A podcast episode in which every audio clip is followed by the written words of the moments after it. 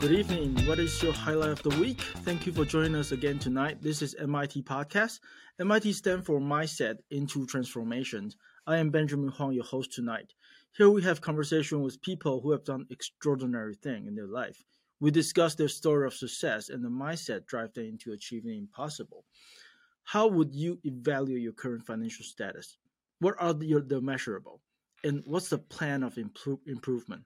In 2023, many experts are predicting the financial market will still be going, you know, into a certain struggle stage. As we all know, real estate experts make money on the way up and also on the way down. So, what is your plan of 2023? I sincerely believe our guest today would inspire you in a big way to help you understand the opportunities and what it requires to allow to capture these opportunities.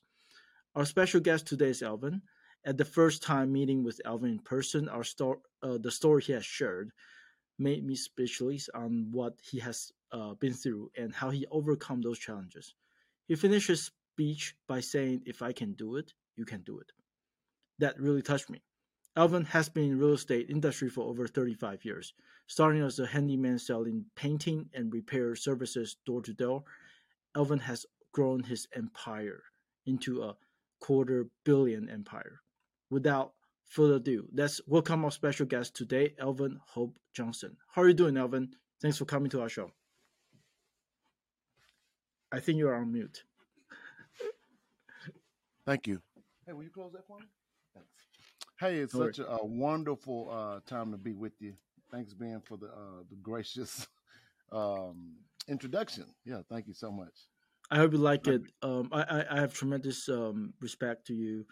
Um, apparently, you know, uh, you you are just like most of our, you know, our fellow uh, real estate investor. We come from we come from nothing basically. We build things from ground, and you're one of us. Uh, before we touch into any further details, uh, can you please give us a, a background uh, introduction about yourself? Like, what have you been doing and what you're currently doing? Sure. Um, well, again, my name is Alvin Hope Johnson, and the hope came uh, is my middle name because there was a time, man, where all I had was a hope and a prayer. And so I literally had to hang on to something. And so I said, well, we're going to just, we're going to hang on to some hope because if I don't have that, then I'll never get anything else. So, um, yeah, real estate. So this is, uh, 2023. I actually started painting houses 1982. So it's been 41 years right out of high school. And, um, when I say painting houses, they throw me in a closet and teach me how to sand sheetrock and baseboards and all of that. And then from that, you know, a couple of years later, man, I was actually a paint contractor. So the guy I went to work for went out of business, and uh, and I started knocking on doors, and I because I needed to eat. So we, uh, I would get, I'd paint your house for a couple of hundred bucks if you bought the paint. That led me to knocking on a guy's door that was doing a hotel renovation, and I became a contractor for him and um, running a whole paint crew. And that turned us and turned me and my little young family into a millionaire family by the time I was, I mean, so I think my son was born, I was 24. No, he was, I was 21 when he was born. So about 22 years old, uh, millionaire by 24. Uh, on his third birthday, we were broke. Up and down real quick.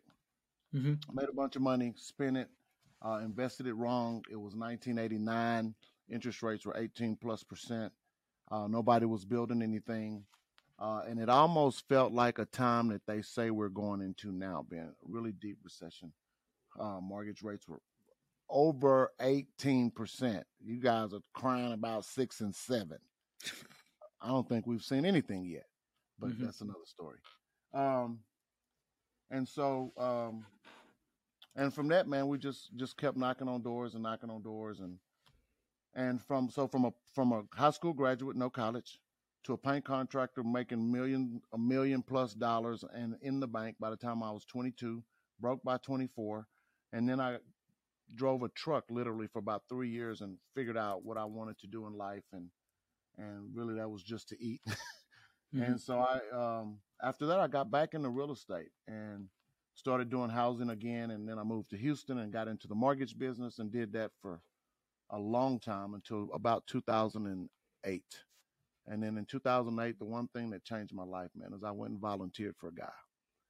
I knew that he had something for me. I was 44 years old. A whole life had happened. A whole lot of life had happened between 22 and 44. A whole lot of life. Mm-hmm. But I knew that this guy, when I was introduced to him, that he had something that I needed. And so I wanted to help make his dreams come true. And I told him I would serve him. And he let me. After a year of calling him, literally calling him every week for a year, met him, talked to him three times after that meetup. He quit answering my calls. I called him 49 more times. On the 52nd time, he picked up the phone and said, Alvin Johnson, I'm tired of you calling me. If you really want to know what I do, you can come up here and I'll put you up for 30 days. And I went, oh, you knew it was me. He said, yeah, I know it's been you. Everybody says they want something, but not many people are willing to go after it. And because you kept calling me, you can come see what we do. So a year later, after meeting this guy, I went and volunteered for him. And uh, he has 16,000 units of apartments. So, I, like I said, I knew he had something that I needed. I didn't know what it was, but I knew if he had 16,000 units of apartments, if I couldn't do anything, maybe I could work for him and I could help him out. So that was my position. And he allowed it. A year after, 13 months to the day after I got there. I got there March 1st, 2008. April 1st, 2009, he died in a car wreck. I became president of this foundation that has 16,000 units of apartments after serving this guy for a year. So I went from a volunteer to the president of a $2 billion company. I learned really quickly what I didn't know, but what I knew was that there was a there was a shortage of uh, great housing, and here we had 16,000 units of it, and so we wanted to try to preserve it. Unfortunately, or fortunately, sorry about that, I don't know what happened. Fortunately or unfortunately, um, the organization was put into a bankruptcy when my friend died. We walked it out for two years, and after two years, all the assets went away, and I wound up at Hope Housing Foundation as a president with just a hope and a prayer that we could one day go buy some apartments. Wow. This was 2011. So from 2011 for the last 11 years, 12 years now, I've been a president here and we've grown our portfolio from no properties to what we consider today to be about a $250 million net worth uh, with the projects that we have coming through the pipeline today. And that's my background, man. So when I said if anybody, if I can do it, anybody can do it. I barely grad, I say barely graduated high school, not because I was dumb, because I didn't apply myself, but I had no college. Um, the only thing I had going for me was a work ethic and some tenacity that would not allow me to quit. I tried to quit and I couldn't quit.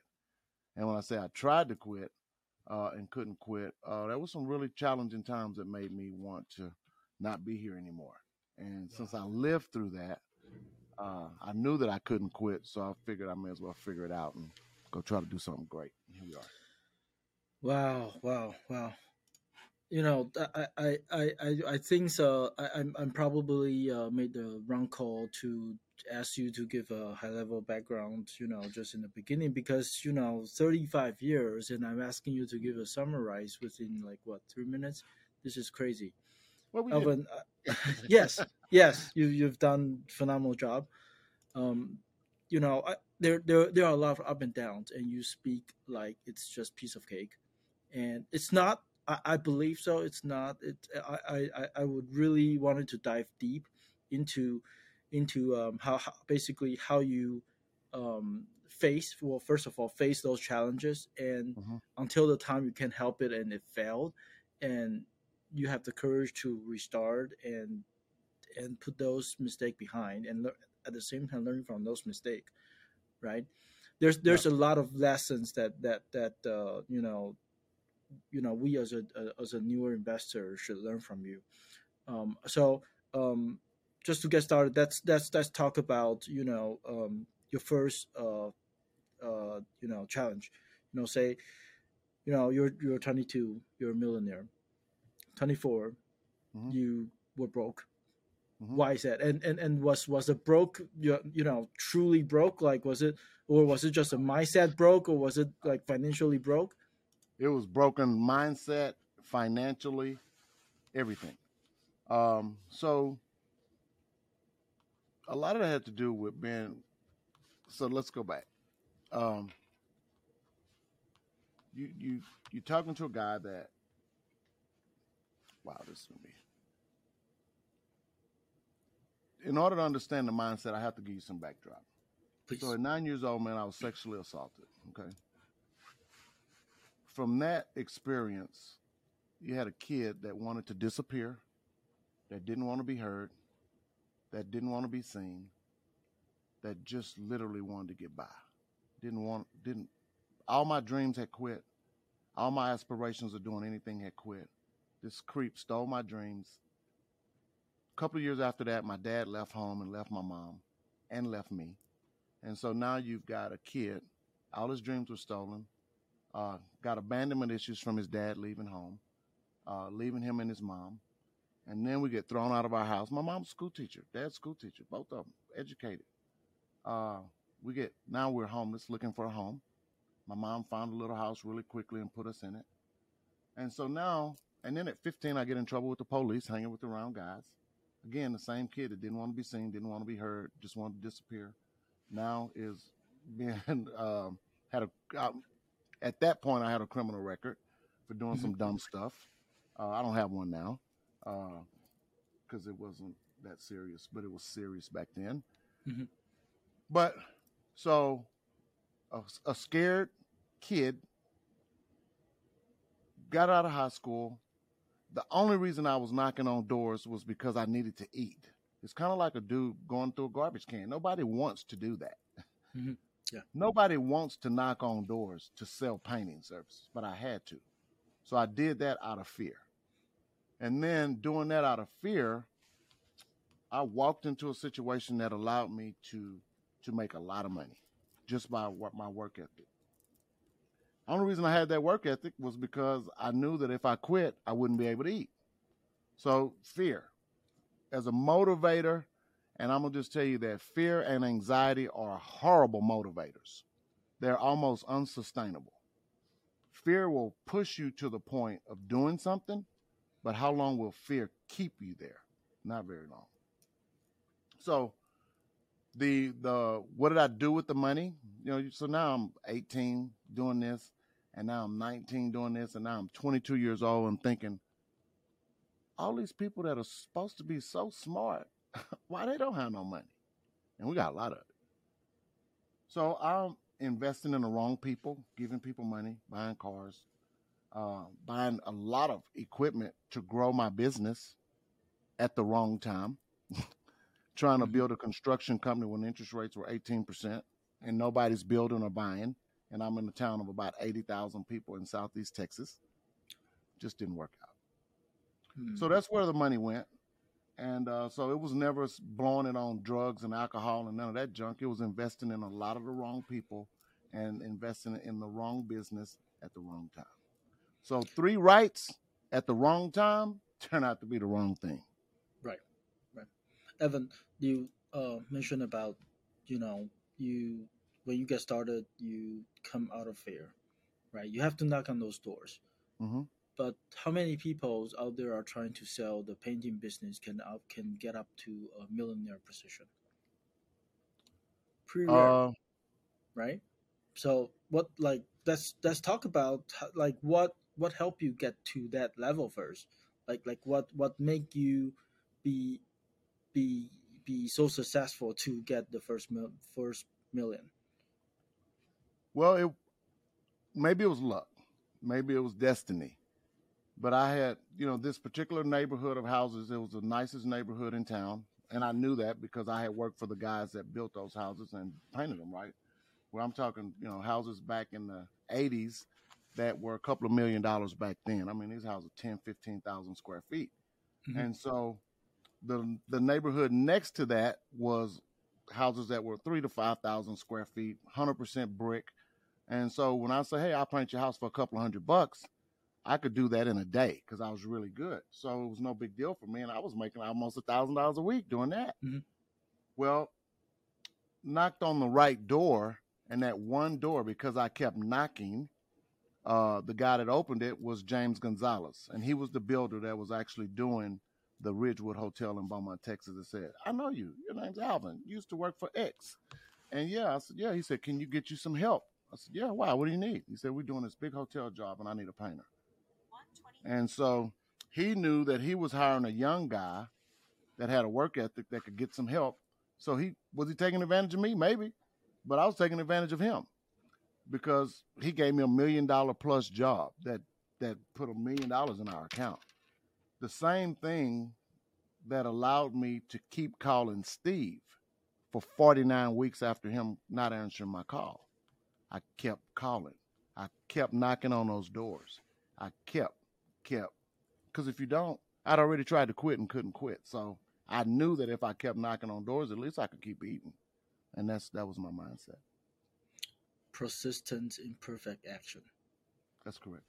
It's awesome, awesome. It's it's it's really uh, inspiring to me. Um, and and and of course, like you said, you have made some mistake that you know, like you said, three round mistake or three rounds, you know, thing that that caused the entire thing. Right. Um, and you you mentioned that well, I think three good things just at the wrong time. Investing in people, the wrong people. investing in a construction company at the wrong time and trying to grow a construction company in, at the, wrong time. time. And and I didn't, you know, so yeah, three really good deeds just done at the wrong time lead to the same catastrophic event failure. So, um, how does it impact you? I mean, for the later decision that you have to make, like, that does those turns into some sort of rules or principle that you have for yourself? to follow or your team? Well,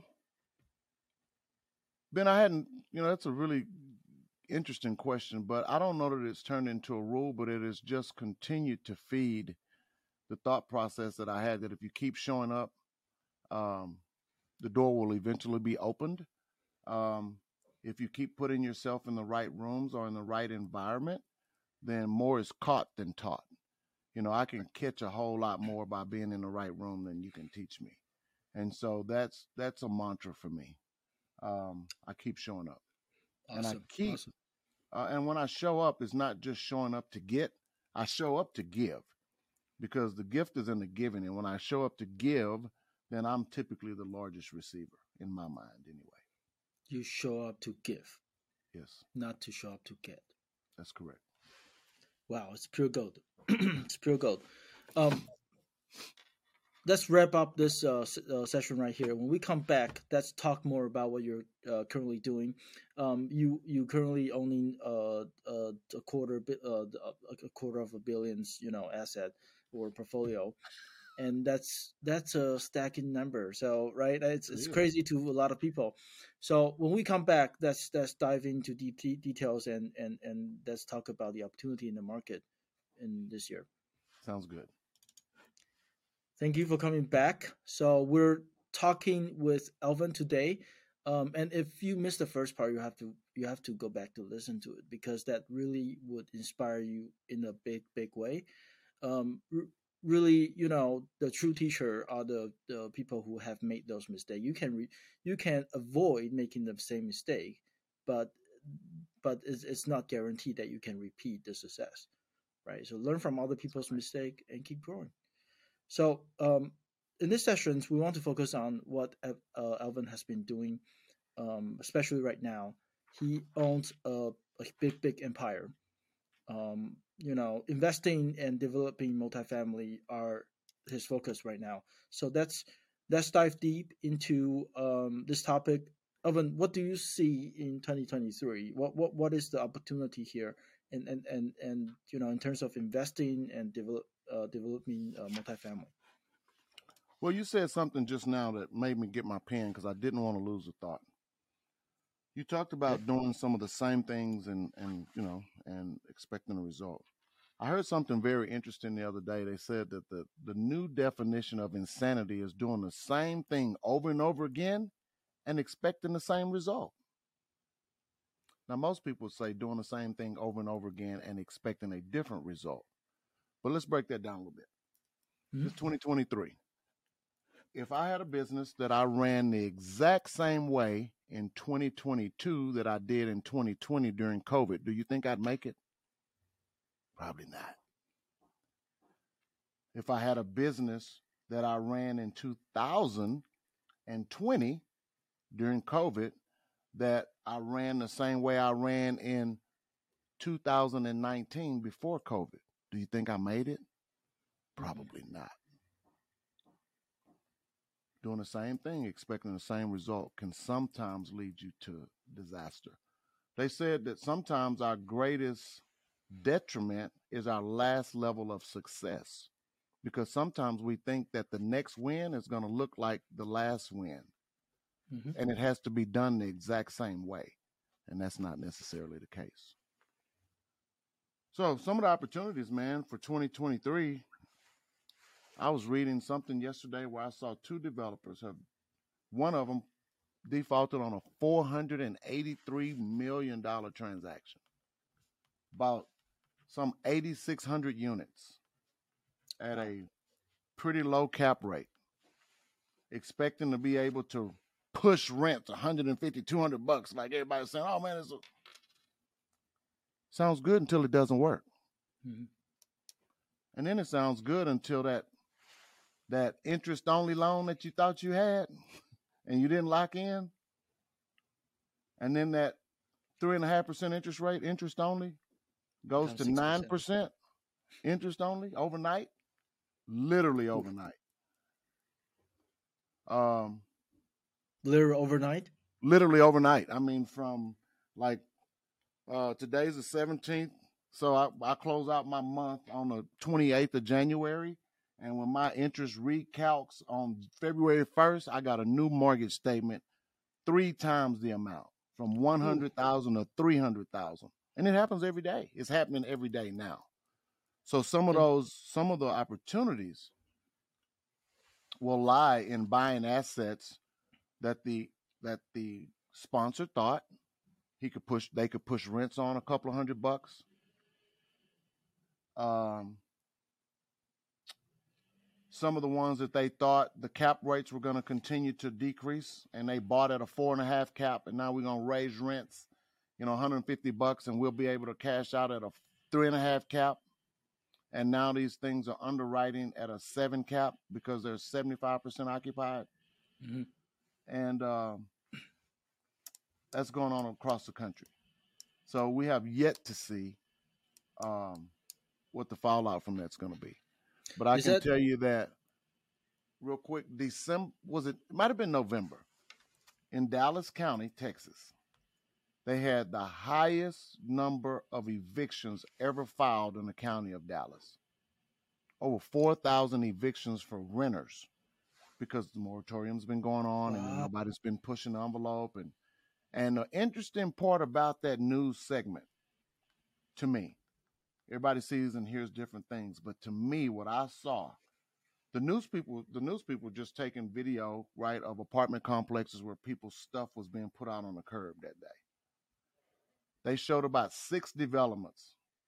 All of those particular deals, to me, look like deals that a novice would have bought. You know, flat roof deal. Hey man, we could put some paint on it. We can do the redo the handrails, and we could raise the rents a hundred bucks. And these things were built in the '60s and '70s, right? Oh, because oh, it's only eighty-five thousand a unit instead of hundred thousand a unit. You buy it for 80 thinking you can push it to 130 by raising the rents and then it tanks and because now you got 65% occupancy because mm-hmm. you're having to put all these people out because the guy that was there paying 600 bucks a month rent, you thought he could pay 800 just because you raised the rent. Doesn't necessarily work like that. Yeah. And so it's going to be a lot of opportunities of bad deals like that where guys just got really aggressive, thought they could push the rents because the rents in Dallas County are up 16% for the last two years. Okay, that's great. But that doesn't mean you can do that in every part of Dallas County and that's why they have so many evictions. So I think you're going to see a lot more of that across the country, not just here in Texas. Yeah, so that's well, going to be some opportunities for the yeah. right guys that have mm-hmm. capital, right? So mm-hmm. You can go in, and a lot of these deals that the guys thought they were going to be able to refi and cash out on, they're going to have to refi, but they're probably going to be short proceeds to close. So those are going to be opportunities for guys with capital to put money mm-hmm. into those deals as well. Mm-hmm. Awesome. Yeah, and, and and I take it that that is not just on development, but also on the existing building, right? Like class, yes, class on existing buildings. That's correct. Now I've seen some. I've it's, I've only seen one development deal thus far, um, but I read about some other ones. But this one I saw was 400 units of senior housing, four different developments: Austin, Texas, uh, Pearland, Texas, right outside of Houston, and Braselton, Georgia, right outside of Atlanta. Three really, really nice markets. Mm-hmm. These guys got really creative and financed this deal, uh, like 65, 70% leverage. They raised equity from a group of investors that use a Delaware statutory trust. Mm-hmm. That Delaware statutory trust works a lot like a 1031 exchange. But okay. there's some the stark differences are 1031 exchange, you in, you invest by yourself and you have to take title to a like kind property, right? Well, this Delaware Statutory Trust allows you to partner with a group of other investors, and you don't literally have to take title, but you can invest through that trust into this deal. So these guys hmm. put together 40 million bucks into this Delaware Statutory Trust mm-hmm. to go build 400 units of apartments. Senior housing. Mm-hmm. Really great business model. The the problem that happened was they put this deal together in 2019 when everything was great. Yeah. Right before COVID. Mm-hmm. 2020, they started construction. February 2020. Wow. Everything got shut down. Prices of everything in the construction industry went up 300, 400%. Yeah. Overnight. So now these guys are halfway into this deal. they ain't even halfway. Before they even get started, everything starts going up. Mm-hmm. And uh, one of the no nos with this Delaware statutory trust is that because you've got these investors that were looking to do a like kind exchange, essentially, mm-hmm. and put their money into this pool, you can't put any more money into it. So that fund is closed so, mm-hmm. Per IRS guidelines, that Delaware Statutory Trust, once it's closed, you can't put any more money in it. And so the bank was not going to put any more money in it just because the prices went up. The investors are forbidden from putting any more money in it. And the sponsor didn't have any money to put in it. So now this group of investors lost $40 million. And mm-hmm. these three properties have already started construction. And uh, one of them in Houston's almost built. The other two got steel frames up, and that whole deal can probably be bought today for about 15 million. Wow. And they've spent over 65 million dollars on these three projects. Wow. That, so that's, that's, an opportunity. The only reason I don't want to go after that is because I've got four other projects working right now, but that could be a home run for the right deal. Mm-hmm. Mm-hmm.